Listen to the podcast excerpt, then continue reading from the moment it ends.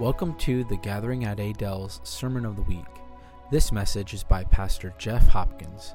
As you listen, we pray that you will be encouraged, empowered, and enriched. Thank you. God bless.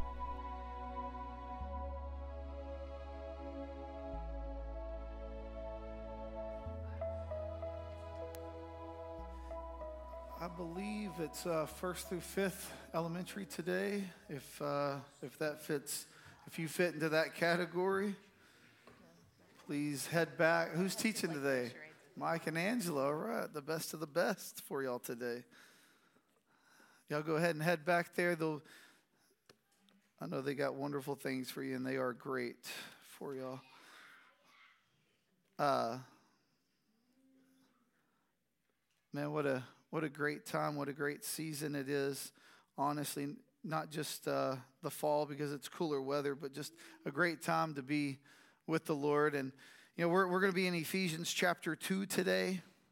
Uh, and honestly, like when you begin to look at it, if you've been in church for any, any bit of time, you'll, you'll see that there's essentially two different styles of preaching, two different uh, types. One is called, called expository preaching and one is called topical preaching. And uh, as you can imagine, they are they're opposed to each other. You know, so you have you have two different types of preaching. The expository is kind of you know you just go verse by verse. You start from the beginning of the word and you just preach it all the way through.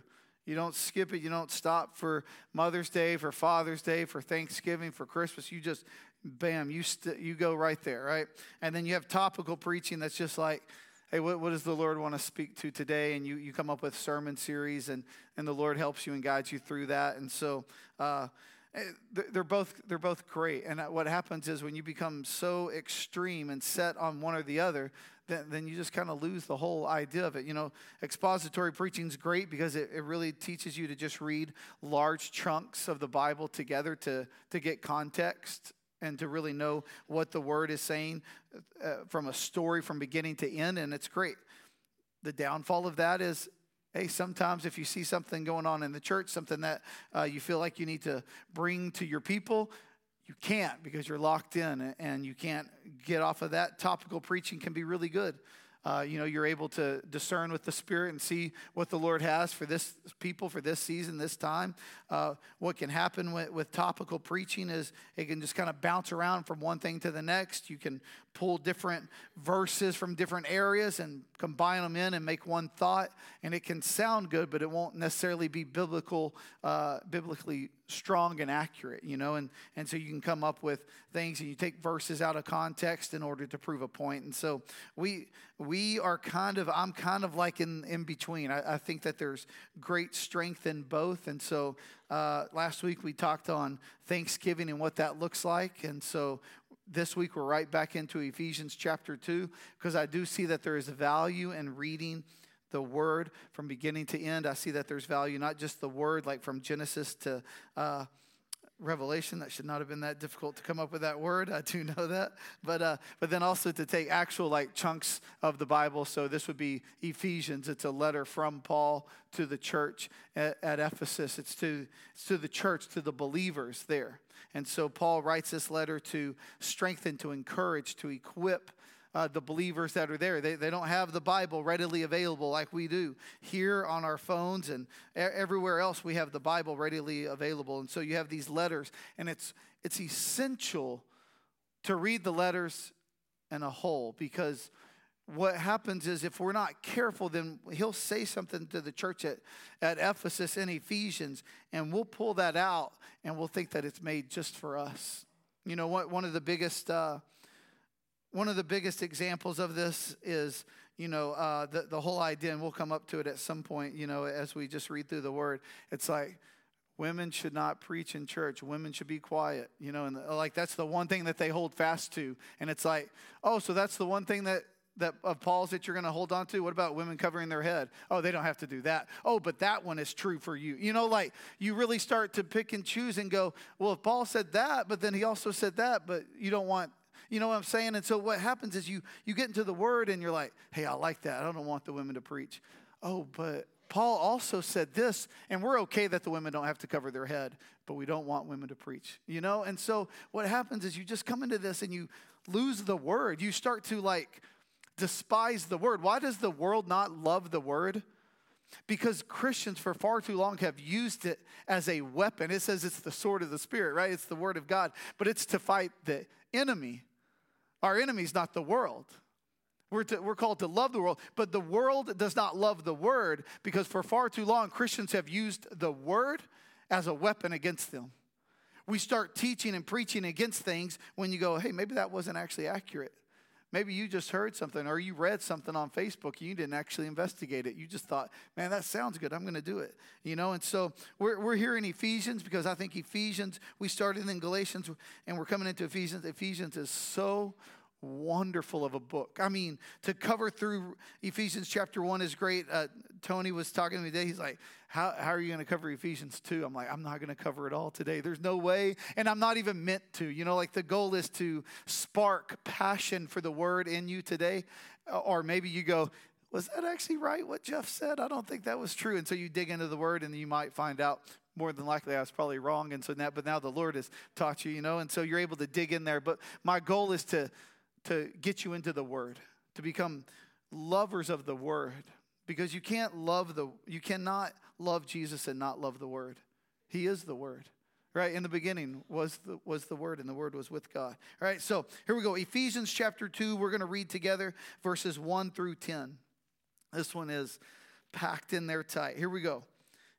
And you were dead in your trespasses and sins in which you previously walked according to the ways of this world, according to the ruler of the power of the air, the spirit now working in the disobedient. We too all previously lived among them in our fleshly desires, carrying out the inclinations of our flesh and thoughts, and we were by nature children under wrath, as the others were also. Verse 4 But God, who is rich in mercy, because of his great love, that he had for us made us alive with Christ, even though we were dead in our trespasses. You are saved by grace. He also raised us up with him and seated us with him in the heavens in Christ Jesus, so that in the coming ages he might display the immeasurable riches of his grace through his kindness to us in Christ Jesus. Verse 8 For you are, are saved by grace through faith. And this is not from yourselves, it is God's gift, not from works, so that no man can boast. For we are his workmanship, created in Christ Jesus for good works, which God prepared ahead of us to do. Man, how, how about that? How about you start off like it, it, chapter one comes through there? You know, it says that we were chosen to be holy and blameless, that we were adopted as sons, and God, that we've been given an inheritance, right? And he says all of this, and he comes to verse two and he says, And you were dead in your trespasses and sins. You, you were dead.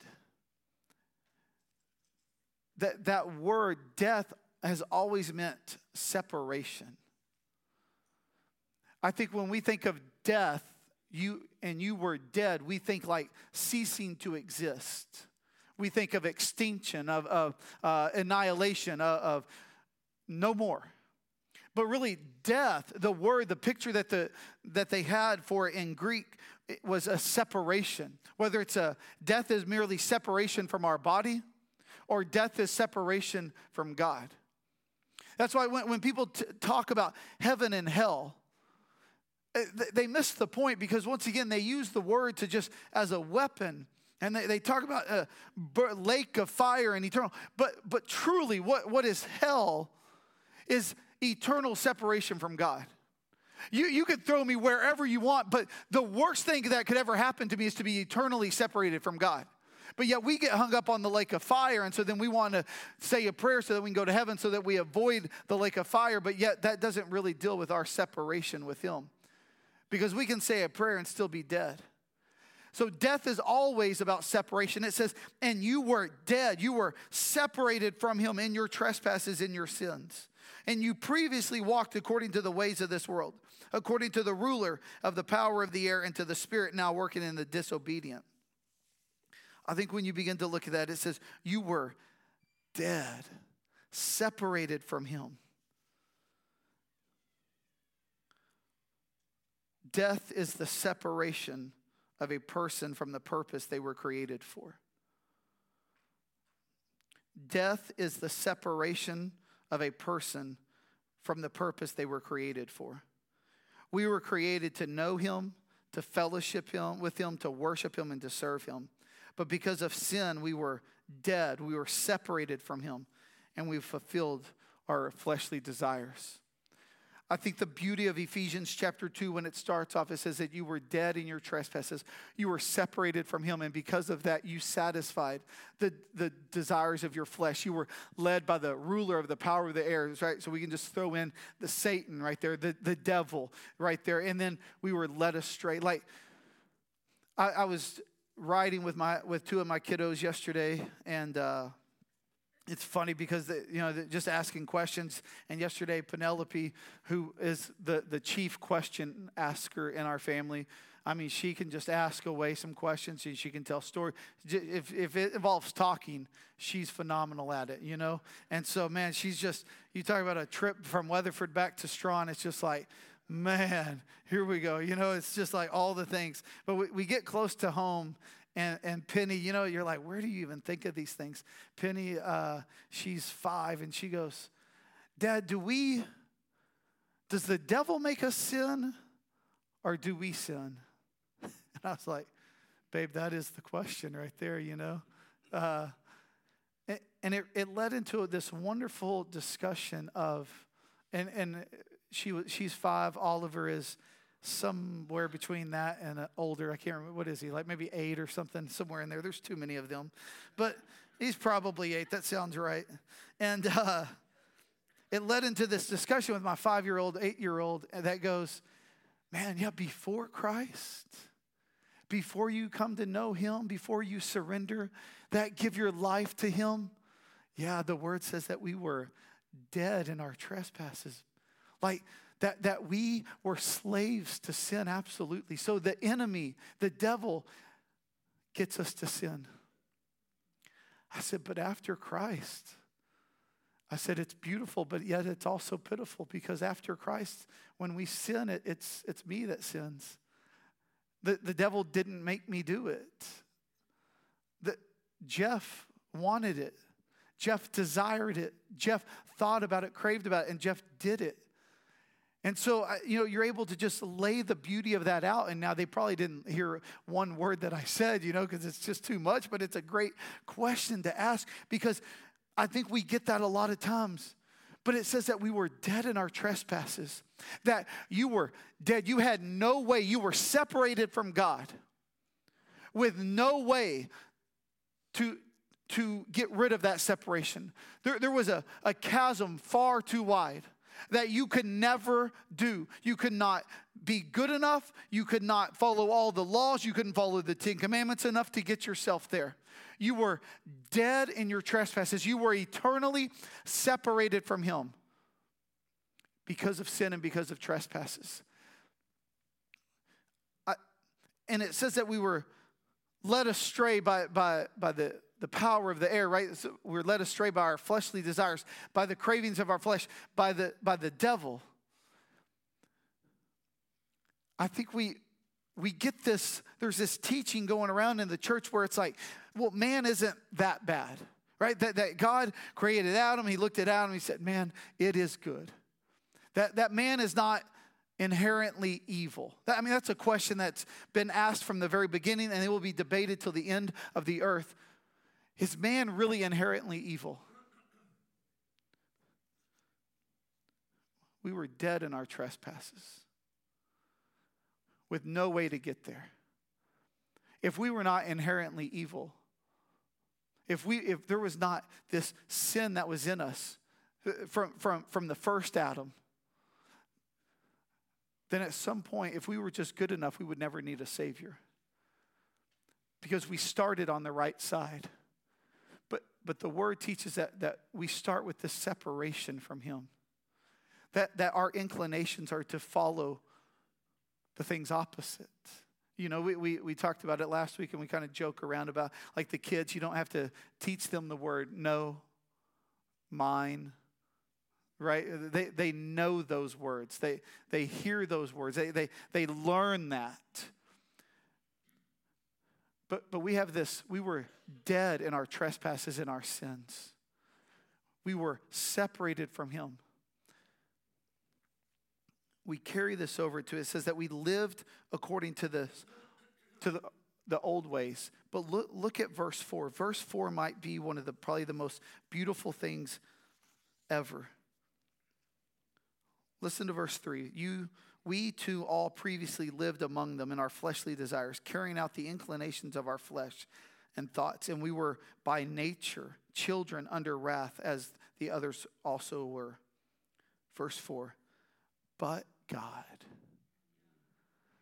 The, the, the most wonderful interruption into all of human history is right there in those words.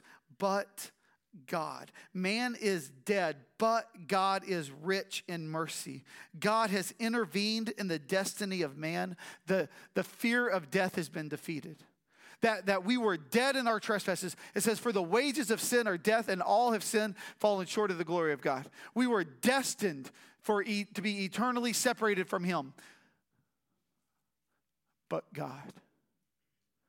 What, what a beautiful picture. Just last week, I was talking to a, a young man that, that has been coming just a couple of times. And, uh, you know, one, one of the things that we really pray about here is that the Lord would do something that's never been traced back, that cannot be traced back to a man. Like, like I, we, we want things to happen supernaturally here, but that someone doesn't go, oh man, this person prayed over me and bam, it happened. Because at some point, then you can trace it back to that person and not to God. And so I was talking to this guy the other day, uh, last Sunday, and he was like, Man, in the middle of the message, he's like, It wasn't even anything that you said. And I'm like, That's great. It's nothing that you said. But I just got up in the middle of the service and I walked out to the parking lot and I gave my life to the Lord. And he's like, and he goes, It sounds weird, but it's nothing that you said. I was like, No, that's absolutely what we're praying. Is that it's nothing that I say, but it's what the Lord is doing in this place. We, we see it all the time. Miss Anna wore glasses for many years, and nobody had a word for Miss Anna to not wear glasses anymore. One day it was just like, hey, I don't need these glasses anymore in the middle of worship.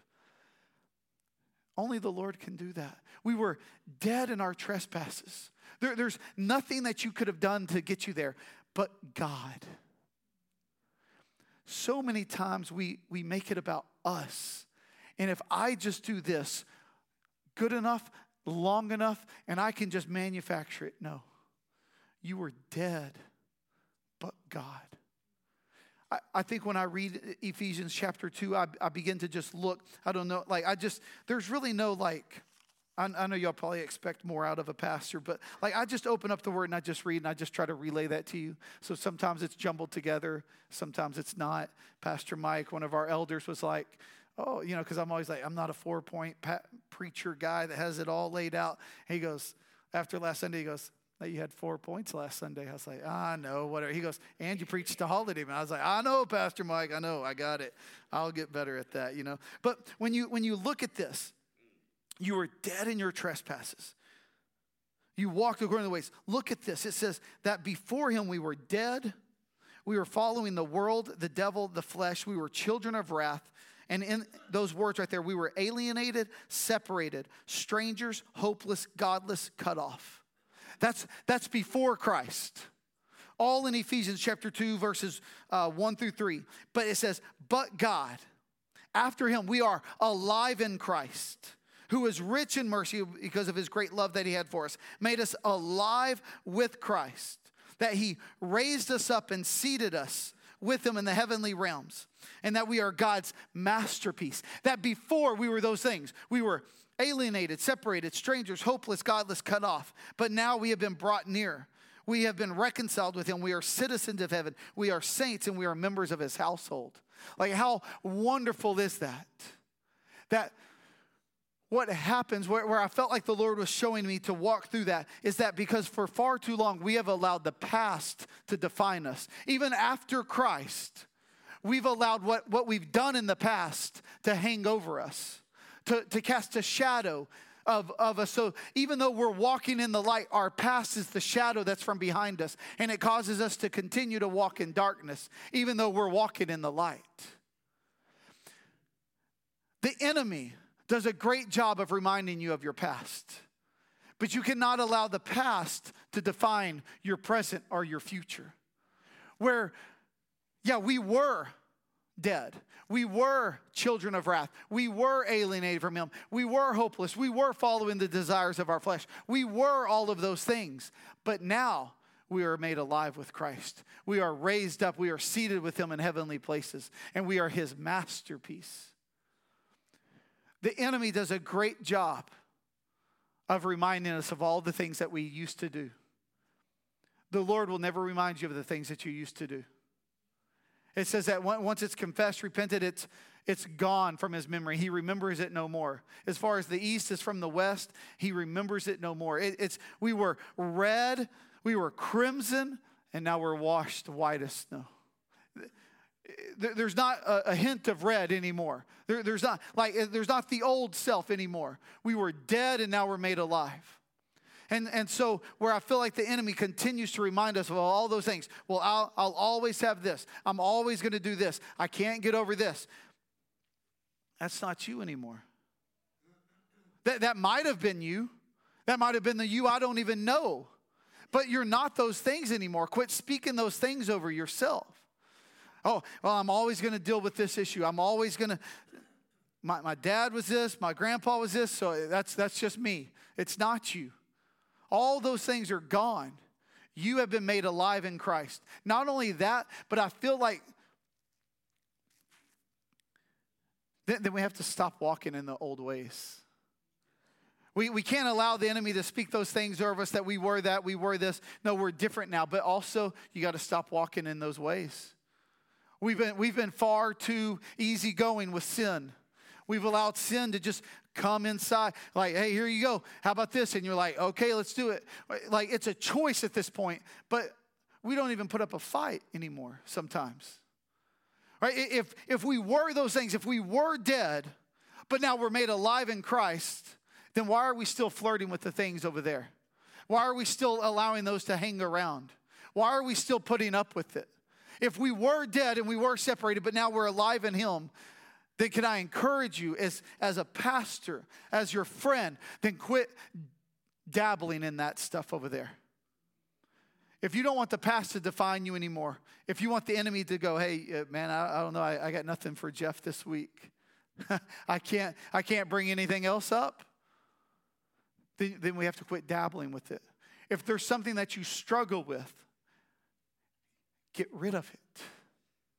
Don't, don't allow it to hang around. If, if you struggle with, with alcohol, get it out of your house. You're not good enough to withstand it. It will get you when you're tired, when you're happy, when you're sad, when your team wins a game, when your team loses a game, you'll go back to it, get rid of it. If you struggle with inappropriate images, then, then get rid of a smartphone. Go back to a dumb phone. If you struggle with whatever, get rid of it. It's not worth it. But we go, oh, well, it's okay because he loves me and he'll forgive me. He will, but then does that say that you really love him? No, it doesn't. Quit dabbling in the old ways. You were dead. Quit staying dead, right? Be made alive in Christ. We want to walk the fence. Oh, that, that I, I'm dead to this and I'm alive in Christ. Well, as soon as sin comes right back up, we give right back into it. That was a good one there. I'm speaking to me, man. Not, y- y'all can just glean from it if you want, but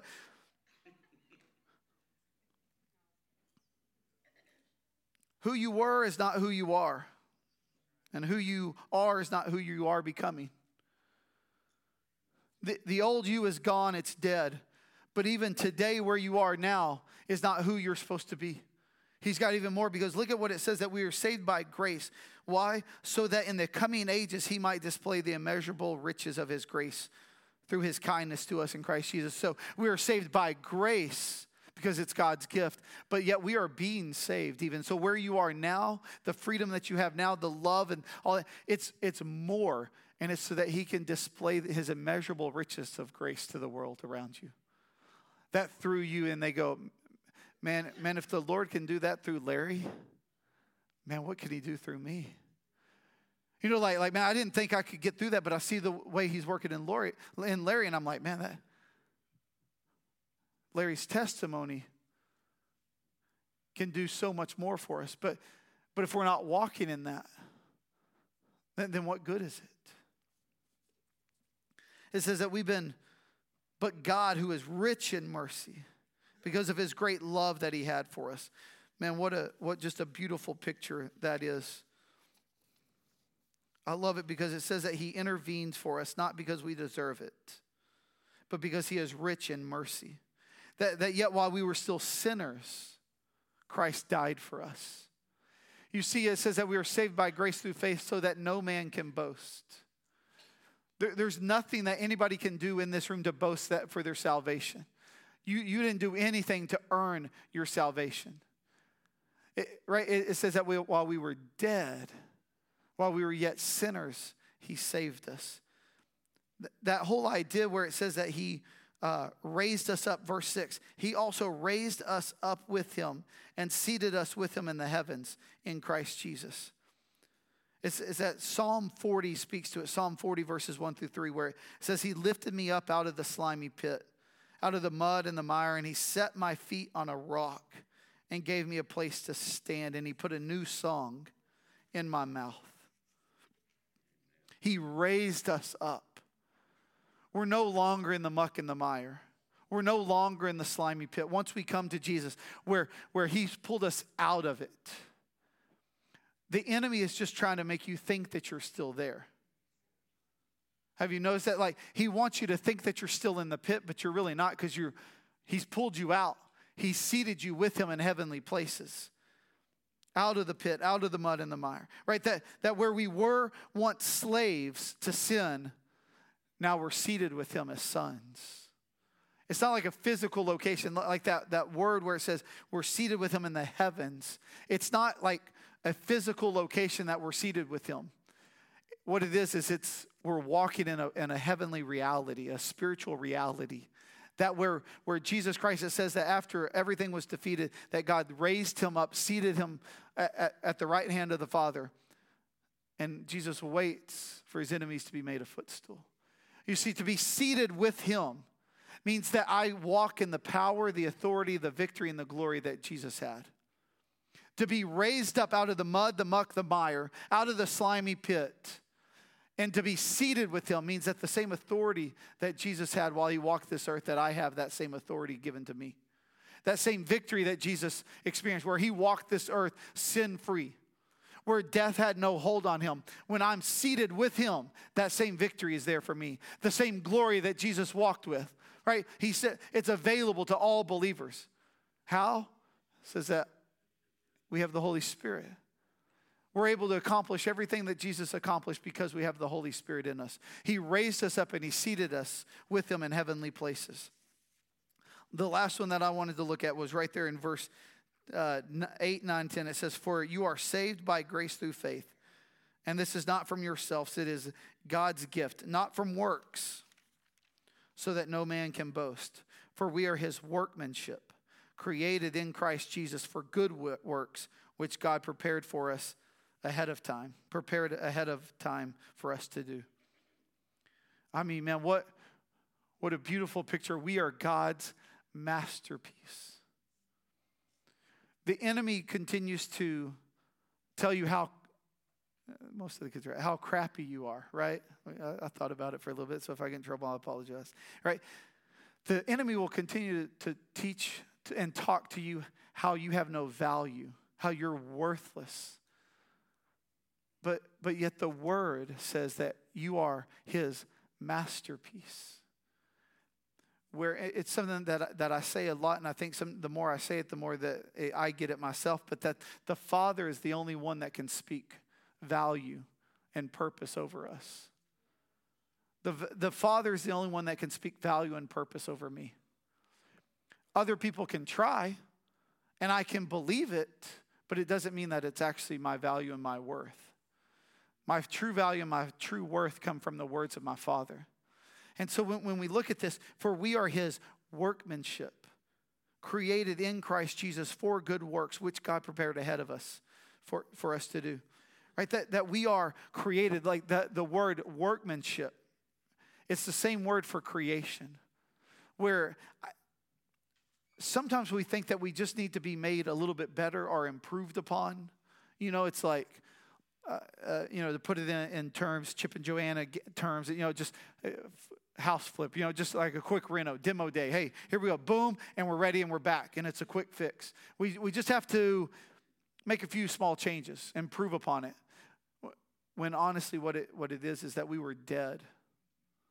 It, it's not a quick fix, it's not a merely let's just improve it, but that He has to create in us a newness in Christ. We have to be recreated. That's what John was talking about in John chapter 3. Jesus was talking to Nicodemus, and Nicodemus was like, Man, what, what do we have to do to be saved? And Jesus was like, Man, unless a man is born again, he can't enter the kingdom of heaven. And, and Nicodemus, this lawyer, this teacher of the law, a Pharisee, was like, Man, how can man, a grown man, re-enter his mother's womb and like that's weird and it's like dude i thought you were a teacher of the law. What you sounding dumb here you know and, and jesus is like nicodemus what are you talking about? No eh, not born of man but born of the spirit. And so what we have to do we are his workmanship. We, we are his masterpiece. We have to be recreated because the old Jeff doesn't just need, merely need to be improved and tinkered with. The old Jeff has to go away.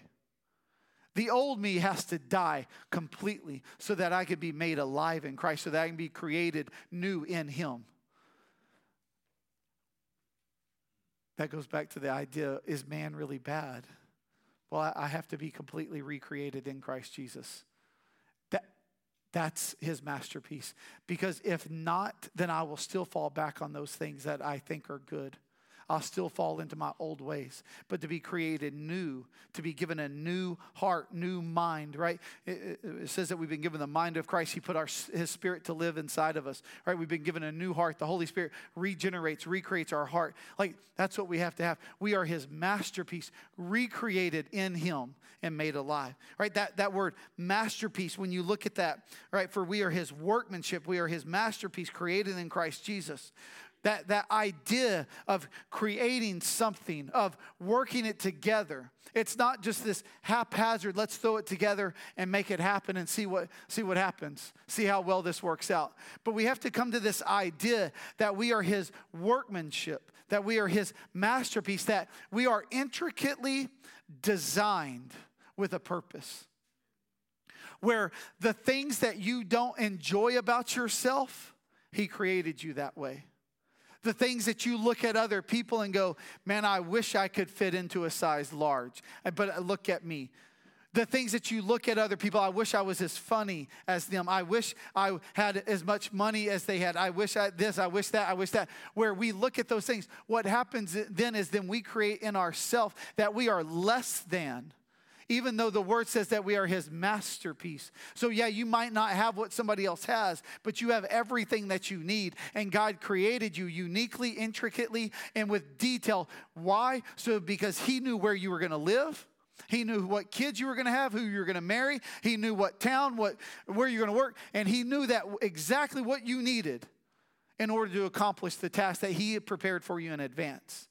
He doesn't need you to be funny.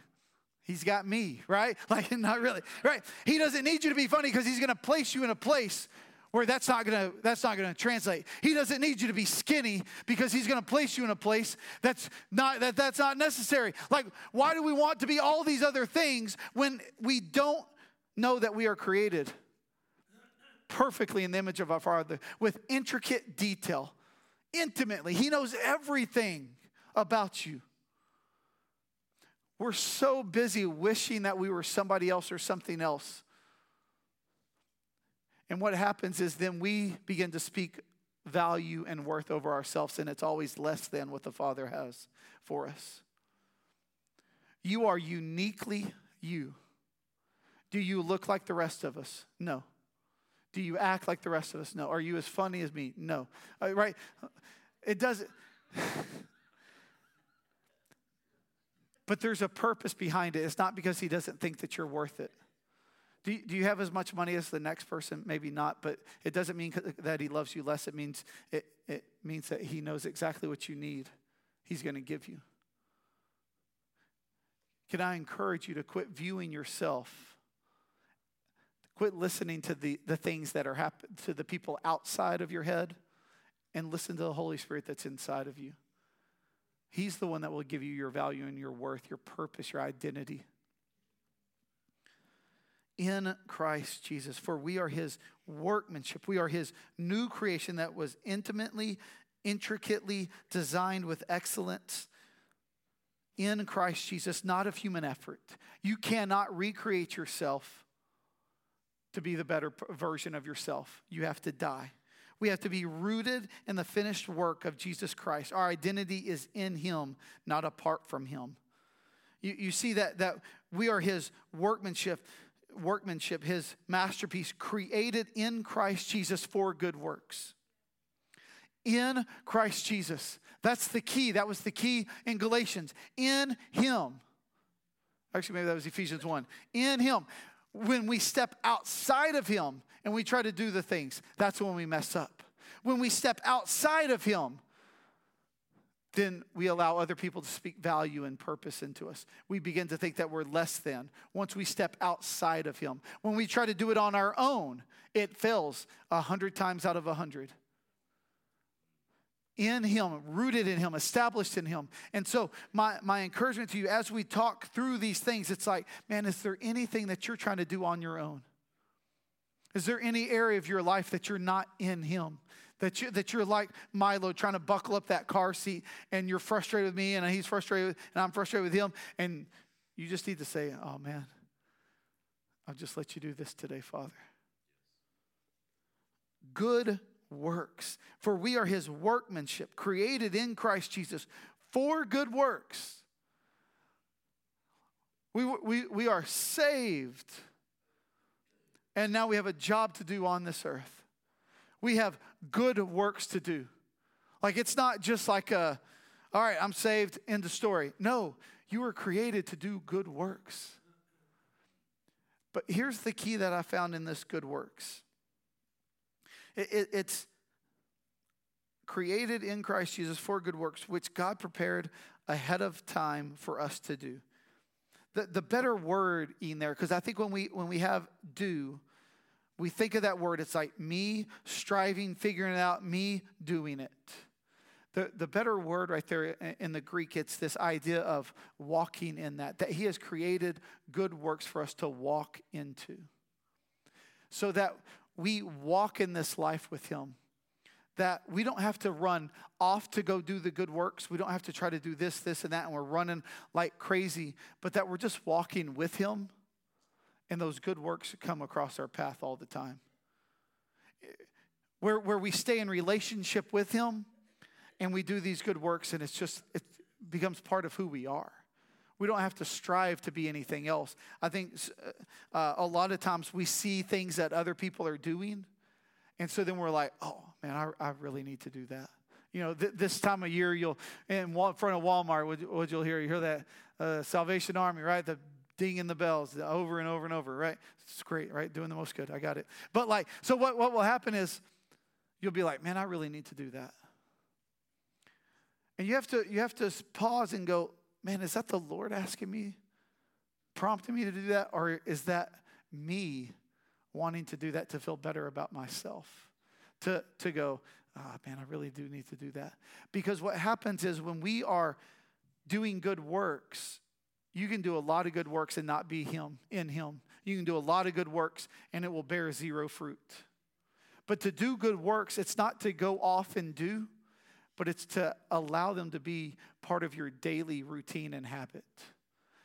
To be spirit led by, by him. Uh, you know, you'll, you'll see this right now too, and like around Christmas time. It's like, hey, here, here's what we get for our kids. It's this gift, this gift, and this gift. And you're like, oh, that's good. That's what we're going to do. And it's like, man, that's for them. Have you prayed about it? And it could be for you. But have you prayed about it and gone, Lord, is that something that could work for my family? No, it just looks good and it makes it easy. And you're like, all right, here we go. Boom. It's the same thing over and over and over we see. We have to, we're called to good works. but I'm called to the good works that He's laid out in front of my path. Not to leave the path, not to leave His side, to go off and do the good work, and then to come running back and, like, hey, did you see that? You know, we, we act like we're, we're, we're a puppy, you know, and we come back and we're like, Lord, are you happy with me? Was that good? And He's like, what the heck were you doing, man? Why are you doing that? That's not yours to do. And you're like, oh, okay. We do it all the time so that we can feel better about ourselves. But when you just begin to walk with Him, you, will begin to see people cross your path. Whether they need a tire changed or they need a spare buck or, or they need help changing out a, a light bulb and you can do that. You know, like whatever it is. And it's not you striving to go and do it, it's you walking with Him that He's prepared in advance for you. It's this idea that, man, we just walk with the Father. We're, we're, sons of him, but, but y'all are my brothers and sisters. And, and so it's this idea of, of the father going, hey, man, hey, there's your sister. Let's help her out real fast. Or, or hey, you've had fun with this toy. It's time to let someone else play with that toy. You know, like, like when we begin to view it, our possessions and our time and our talents in, the, in such a manner as they're not mine but when I walk with him and he's like, hey, You know, you're, you're good at this. Why don't you help this person do that? It, it becomes not where you're so tired of doing all the good works, but yet you go, oh man, Lord, that was good. And not, not only do you not feel, it's not about feeling good with yourself, but you know that you've done exactly what the Lord's asked you to do and nothing more. to, to me, just as I was reading through this again and, and this morning, I was like, Lord, what, what is our response to this? To Ephesians chapter 2, verses 1 through 10. Because there, there's a lot more stuff in there, and, and we, we could spend all day and I could bore you with all the theology and the Greek words and, and the history behind all I could do all of that. But honestly, the, the goal is not to do that. The goal is to for you to go, oh man, I was dead. I've been made alive good works. And so for me, uh, the three questions that I, I was asking myself and I felt like the Lord wanted me to ask you was Is there any area in your life that needs to be brought to life in Christ? Any, any area where, where, where you're still walking in the shadow of the old way? That you've been set free, you've been made alive in Christ, but yet you're still walking in that way. It's simple. All you have to do is go, Oh man, Lord, I see that. I repent of that. That's the old me. Create in me a new heart, Lord. Let me walk in your ways. The second question was Is there anything in your past that is keeping you from moving forward? We can spend so much time dragging the things behind us from our past when the Lord's already paid for it. Is there anything in your past that you just need to remind yourself and the devil hey, man, that, that stuff's done and paid for. Why am I dragging this around again? And the last one is do you view yourself as raised up and seated with him, walking in authority, power, and glory? I'm just going to pray to close it with that. And I want you to ask, um, as we're praying, I'm going to ask those three questions. And I want you to just allow the Holy Spirit to to prompt you in any of those areas. So, Father, we just we give you our word today, that, that your word, and we just as we study it today, Father, we just ask ourselves, is there any area in, in our lives that need to be just brought to life in you? And any sin, any unconfessed sin in our lives. Father, may, may we just bring it before you today. Lord, is there anything that we're dragging from our past? that the enemy does a great job of just reminding us. Is there anything that we need to let go of again today? And Father, is, is there any way that I'm looking at myself as less than? Not raised up and seated with you, not as your masterpiece. Is there any thoughts that I have about myself that are less than the thoughts that you have for me? Is there any, any area that I'm walking in less than what you have? You've given me all authority, all power, and all glory. And am I walking in, in, what, in less than what you have for me? Holy Spirit, we just ask you to convict us of this, to speak the truth into us, and we yield to your leading and your guiding. In Jesus' name, amen. Amen.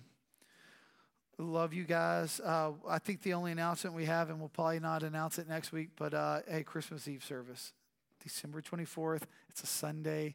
Uh, we'll do our regular 10 a.m. service, and then that night, we'll at 5 p.m. we'll have a candlelight service, and uh, we'll have snacks and refreshments. It'll be a great time for you and your family, and uh, we look forward to seeing you then. And with that, I say go get your kiddos. Thanks for coming today.